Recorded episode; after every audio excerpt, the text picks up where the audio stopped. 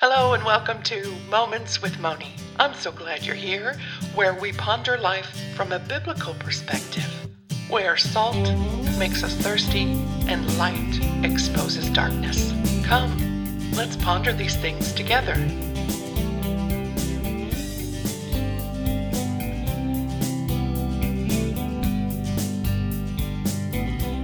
Welcome back to Moments with Moni. I'm so glad you're here. It is now November 2020, just a week before Thanksgiving, and we are starting in the book of Revelation. The revelation of Jesus Christ, which God gave him to show his servants the things that must soon take place. He made it known by sending his angel to his servant John, who bore witness to the word of God and to the testimony of Jesus Christ, even to all that he saw. Blessed is the one who reads aloud the words of this prophecy, and blessed are those who hear and who keep what is written in it, for the time is near. Let's be honest, when we hear others speak about the book of Revelation, we usually hear things like the tribulation period, Armageddon, the fall of Babylon, the rapture, or there is no rapture, or the rapture doesn't happen at that time, it happens at this time. And then there are those that just kind of remain neutral and call it the pan out type of scenario where whatever pans out is what they plan on living through. But I believe it is important for us to know exactly when these things happen because it will affect the way that we live now. However, that's not what the book starts with. The book of Revelation is a revealing, or as we heard last week, the unveiling of Jesus Christ. This message of this book comes from Jesus, from God to Jesus, to the angel, to John, to the churches in Asia Minor, and then lasts all these thousands of years and is written for our benefit. And this message that was given in verse 1, it says that it must shortly or swiftly come to pass. Meaning, when it starts, it will continue quickly. And he sent and signified it by his angel unto his servant John. He sent this message through John, who wrote it down for us to keep a record of it as a testimony of who Jesus was and of all the things that John saw that he was supposed to write down. For John was, and God gave us this message not to simply debate and argue and discuss all of these fantastic ideas of end time scenarios, but to obey God in all that he says within this book. Remember, there's a blessing on those. Oh, we'll read that in the next verse. Let's go. Blessed is he that reads and they that hear the words of this prophecy and keep those things which are written inside of this book, for the time is at hand. Remember, this was written over 2,000 years ago, and even at that time, the message was these things are going to happen very soon, very quickly, and very swiftly. And there is nothing else on the calendar that has to happen before these things come about. A reminder that John became the apostolic leader of the church at Ephesus following the death of Paul and the destruction of Jerusalem in Rome by 70 AD. The Ephesian church had established a number of daughter churches throughout that area in the province of Asia. Ephesus is now modern day, what we call modern day Turkey. And did you catch the blessing? Blessed is he who reads this book and keeps those things which are written inside of it. This book offers a unique blessing to those who read and keep the words of this book. And it's also, this particular blessing is just the first of seven Beatitudes of Revelation. Since I believe that the Word of God is truth, the entire Word of God, I would have to read the entire portion of Scripture. If I left out Revelation, I would miss these blessings. You would miss out on these blessings. So let's dig in. In verse 4, John continues to speak to the seven churches that are in Asia and sends them greetings. He gives them grace and peace. He always talks to them of grace first and then peace, for there is no peace outside of Christ unless you're under his grace. And here is the entire outline of the book. Grace to you and peace from him who is, and who was, and who is to come, and from the seven spirits who are before his throne, and from Jesus Christ, the faithful witness, the firstborn of the dead, and the ruler of kings on earth, to him who loves us and has freed us from our sins by his blood, and made us a kingdom, priests to his God and Father. To him be glory and dominion forever and ever. Amen. I can tell John is a preacher man and he believes what he is saying. And we need to remember that John saw all these things with his own eyes. And this is what he's writing down an account of all of these things for us. As John speaks of Jesus, we can see that Jesus is in eternal existence. John sends grace to you and peace from him who is, meaning present, presently, and who was in the past, and who is to come in the future, which gives us a picture of the eternally existent being that God is. The verse goes on to speak of the seven spirits which are before his throne, before God's throne. These seven spirits, according to J. Vaughan in his book on the of 50 sermons, says that the seven spirits are found in that remarkable sevenfold action by which he works upon the soul of a man. Though the influences of the Holy Ghost are indeed very many, and the enumeration of them might be extended very far, they do range themselves with a very singular exactness under seven heads. He goes on to say that the open heart, like Lydia's, is to show us that what we are, to make us feel sin, and especially sins done against Christ, and that is the Spirit's first work. And then he goes on to say that the Spirit shows us Christ, the Spirit comforts. After this, the Spirit proceeds to teach man how to become a child of God. And for where he teaches, there he sanctifies.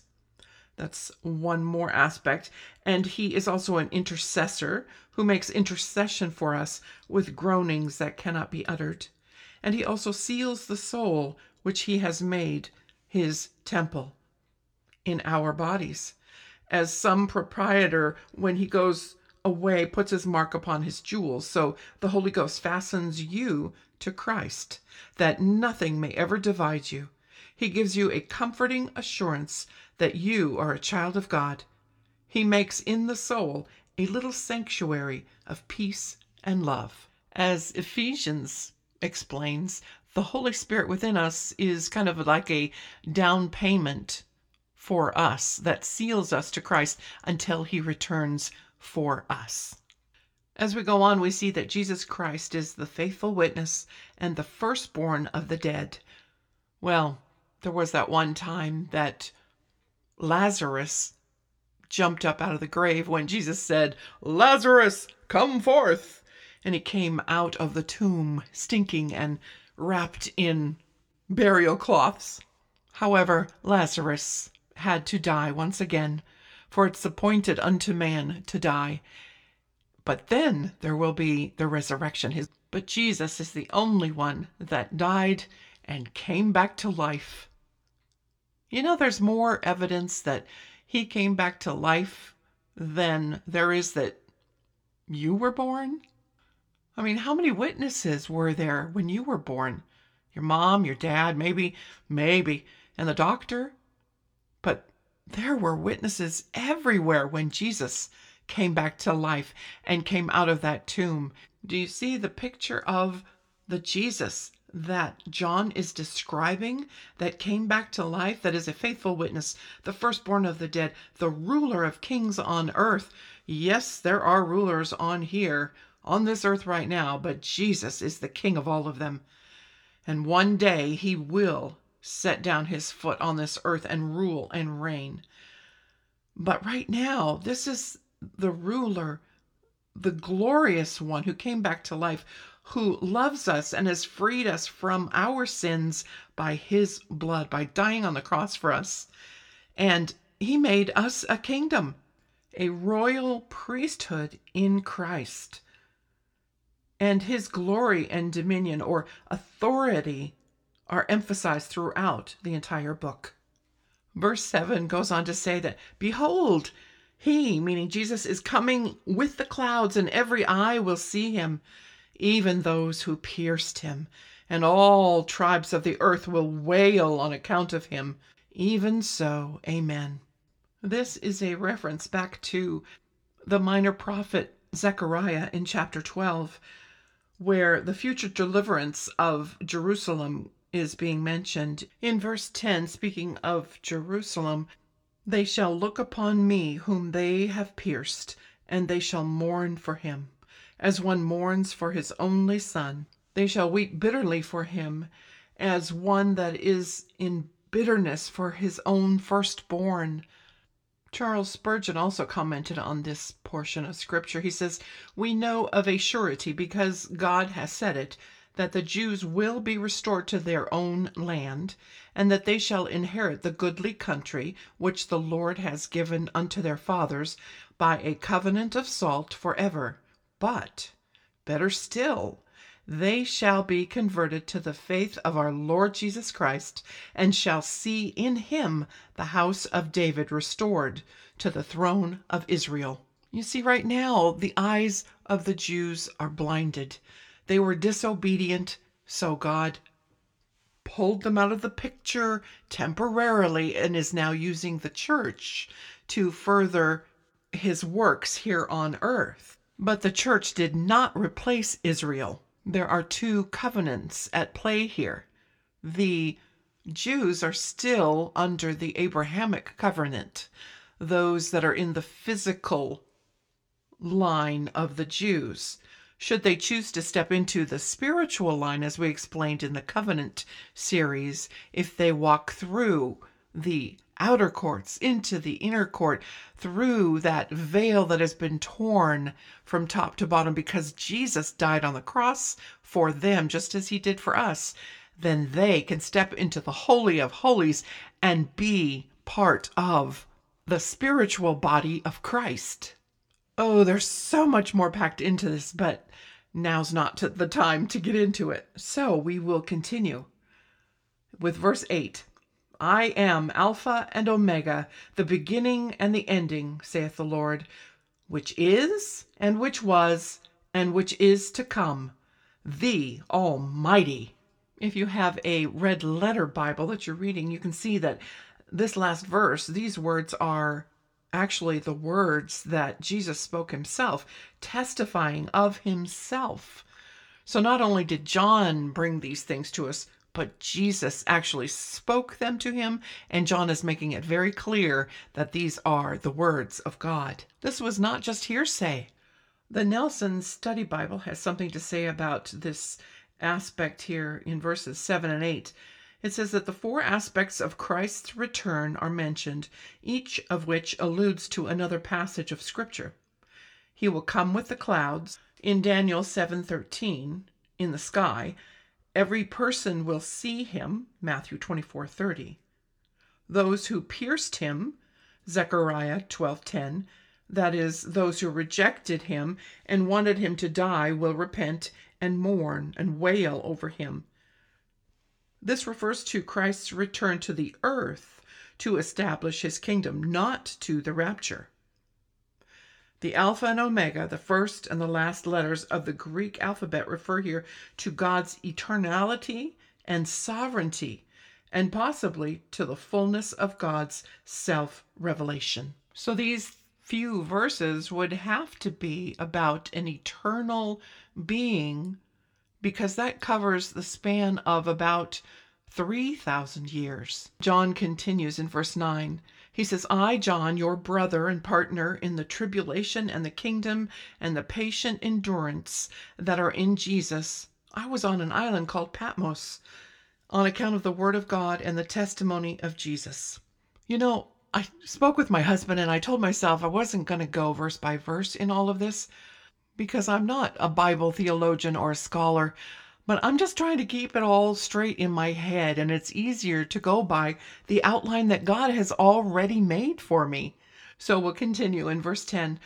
I was in the Spirit, John said, on the Lord's day, and I heard behind me a loud voice like a trumpet saying, Write what you see in a book and send it to the seven churches, to Ephesus and to Smyrna and Pergamum and Thyatira and to Sardis and to Philadelphia and to Laodicea.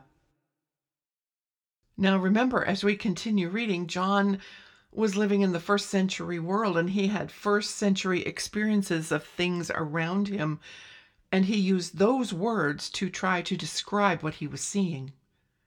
So in verse 12, he says, Then I turned to see the voice that was speaking to me, and on turning, I saw seven golden lampstands. And in the midst of those lampstands, one was like a son of man, clothed in a long robe, with a golden sash around his chest. The hairs of his head were white, like wool, like snow. His eyes were like a flame of fire. His feet were like burnished bronze, refined in a furnace, and his voice was like the roar of many waters. In his right hand he held seven stars, and from his mouth came a sharp two edged sword, and his face was like the sun shining in full strength. When I saw him, I fell at his feet as though dead. But he laid his right hand on me, saying, Fear not, I am the first and the last, and the living one. I died, and behold, I am alive forevermore, and I have the keys of death and Hades. Write therefore the things that you have seen, those that are, and those that are to take place after this. As for the mystery of the seven stars that you saw in my right hand, and the seven golden lampstands, the seven stars are the angels of the seven churches, and the seven lampstands are the seven churches. Wow. Okay, take a deep breath. Being in the presence of God is a beautiful thing when you know Him. But when you see the judgment that can come from it when you're not saved, yeah, I can see how that would be scary. But let's continue because perfect love casts out fear. And God is perfect love.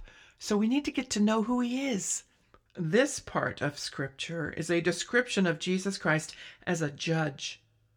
He has the authority both over the church and the world.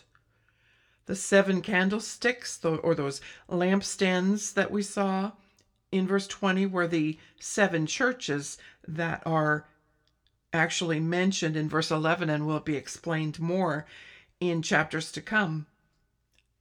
The mention of the Son of Man is a messianic title from Daniel, and it was actually Jesus' favorite uh, term for himself. The garment described in verse 13 is a judge's robe, the white robe with a golden sash. His hair, his white hair, it doesn't mean that he's an old man who's grumpy and he's sitting up there waiting to push the smite button on you. No, that's not it. But the white hair does symbolize justice and purity and glory. Fire is also a symbol of judgment. The brass and the, the sound of the voice show Christ's authority and power. The seven stars are identified in verse 20 as the angels of the seven churches. The sword that comes out of his mouth also represents Jesus' judgment. And the Word of God is also considered the sword. And Jesus will judge the church and the world through his Word. I hear it said a lot that, judge not, lest ye be judged. And that usually from unbelievers. But if you read the scriptures, you find that there are places that we will be judging. God even reminds us that we will be judging angels. Did you notice John's reaction to the vision? Yeah, he was scared. I would be too. I'd be on my face and overwhelmed by the glory of God before me. One day we will see him face to face. But Jesus comforted John. He told him not to fear, just as he did to the disciples in other places, to the apostles. In Matthew chapter 14, verse 27, well, 26 and 27, it says, But when the disciples saw him, Jesus, walking on the sea, on the water, they were terrified and said, It's a ghost. And they cried out in fear. But immediately Jesus spoke to them and said, Take heart, it is I. Do not be afraid. And again in Mark chapter 4, starting at verse 35, it says, On that day, when evening had come, he said to the apostles, Let us go across to the other side. And leaving the crowd, they took him with them in the boat, just as he was, and other boats were with him. And a great windstorm arose, and the waves were breaking into the boat, so that the boat was already filling. But he was in the stern, asleep on the cushion. But they awoke Jesus and said to him, Teacher, do you not care that we are perishing? And Jesus woke up and rebuked the wind and said to the sea, Peace, be still. And the wind ceased, and there was a great calm. He said to them, Why are you so afraid? Have you still no faith?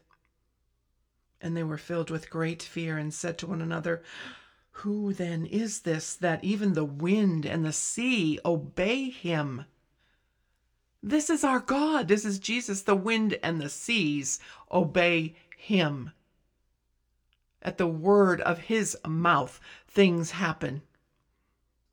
I've been in prayer many times recently, and because of what's going on in the world stage, and I used to be able to wholeheartedly pray "Get 'em, Lord, expose the evil and work this out for your good, as I know his word says that he will do. But I also am always stopped recently because I have to remember it's God's timing on the world stage.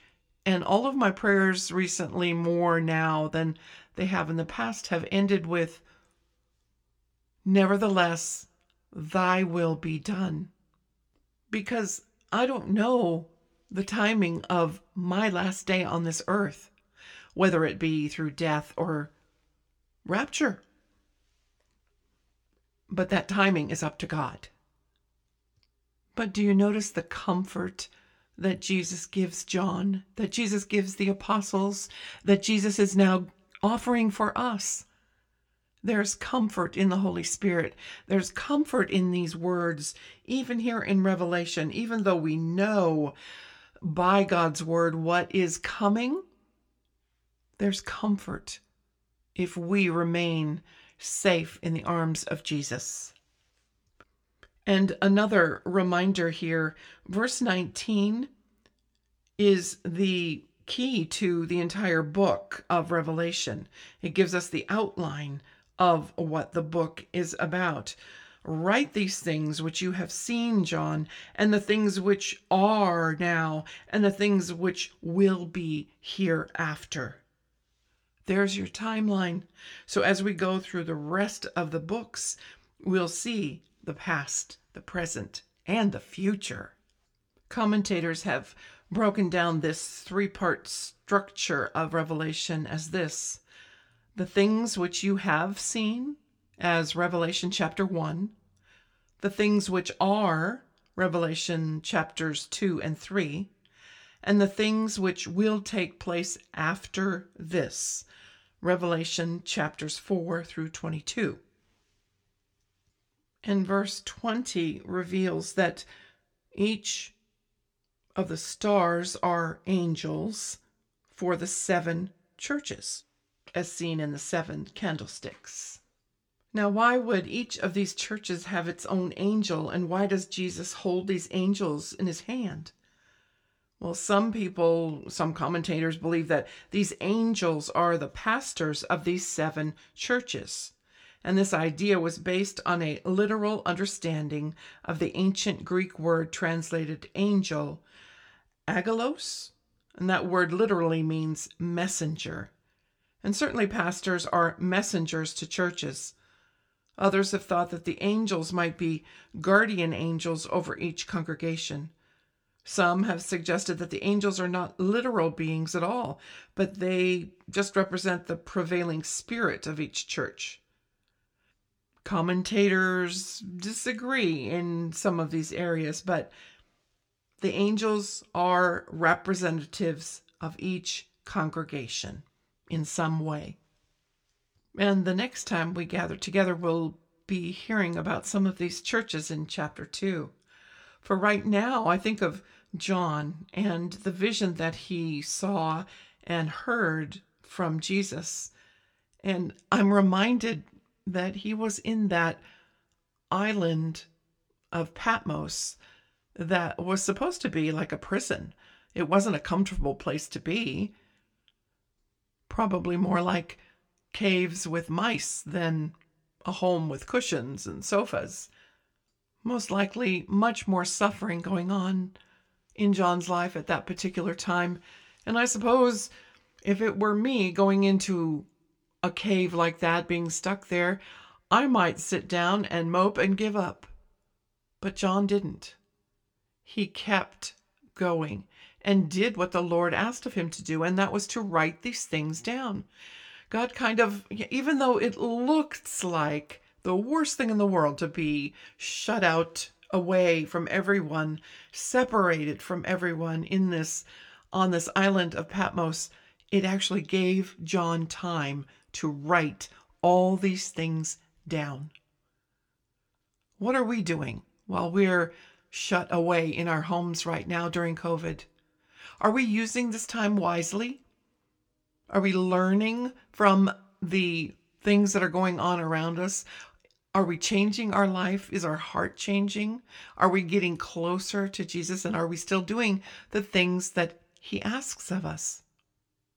Or are we giving up? Yes, life is hard, but God is always good, and we can still draw our strength from Him. He fills us with His light, He fills us with His truth, and He is the way. Jesus is the only way. I'll finish here with something that F.B. Meyer wrote. The tribulation and patience of Jesus are essential conditions of his kingdom. We cannot exert the divine energies of the latter unless we are willing to take our share of the former. There should be no Lord's Day without our definite claim to be in the Spirit.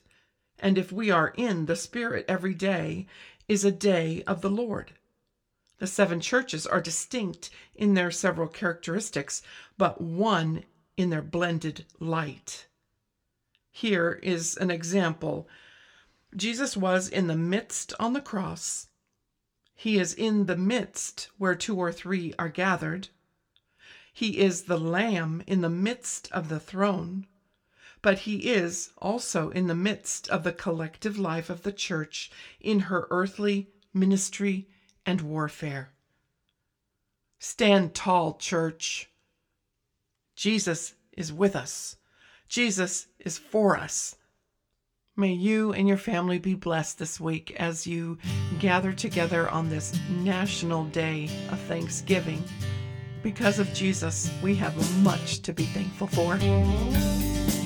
Thanks again for listening to Moments with Moni. If you've enjoyed this, please share it with your friends and head on over to momentswithmoni.com for more information on the blog and podcasts.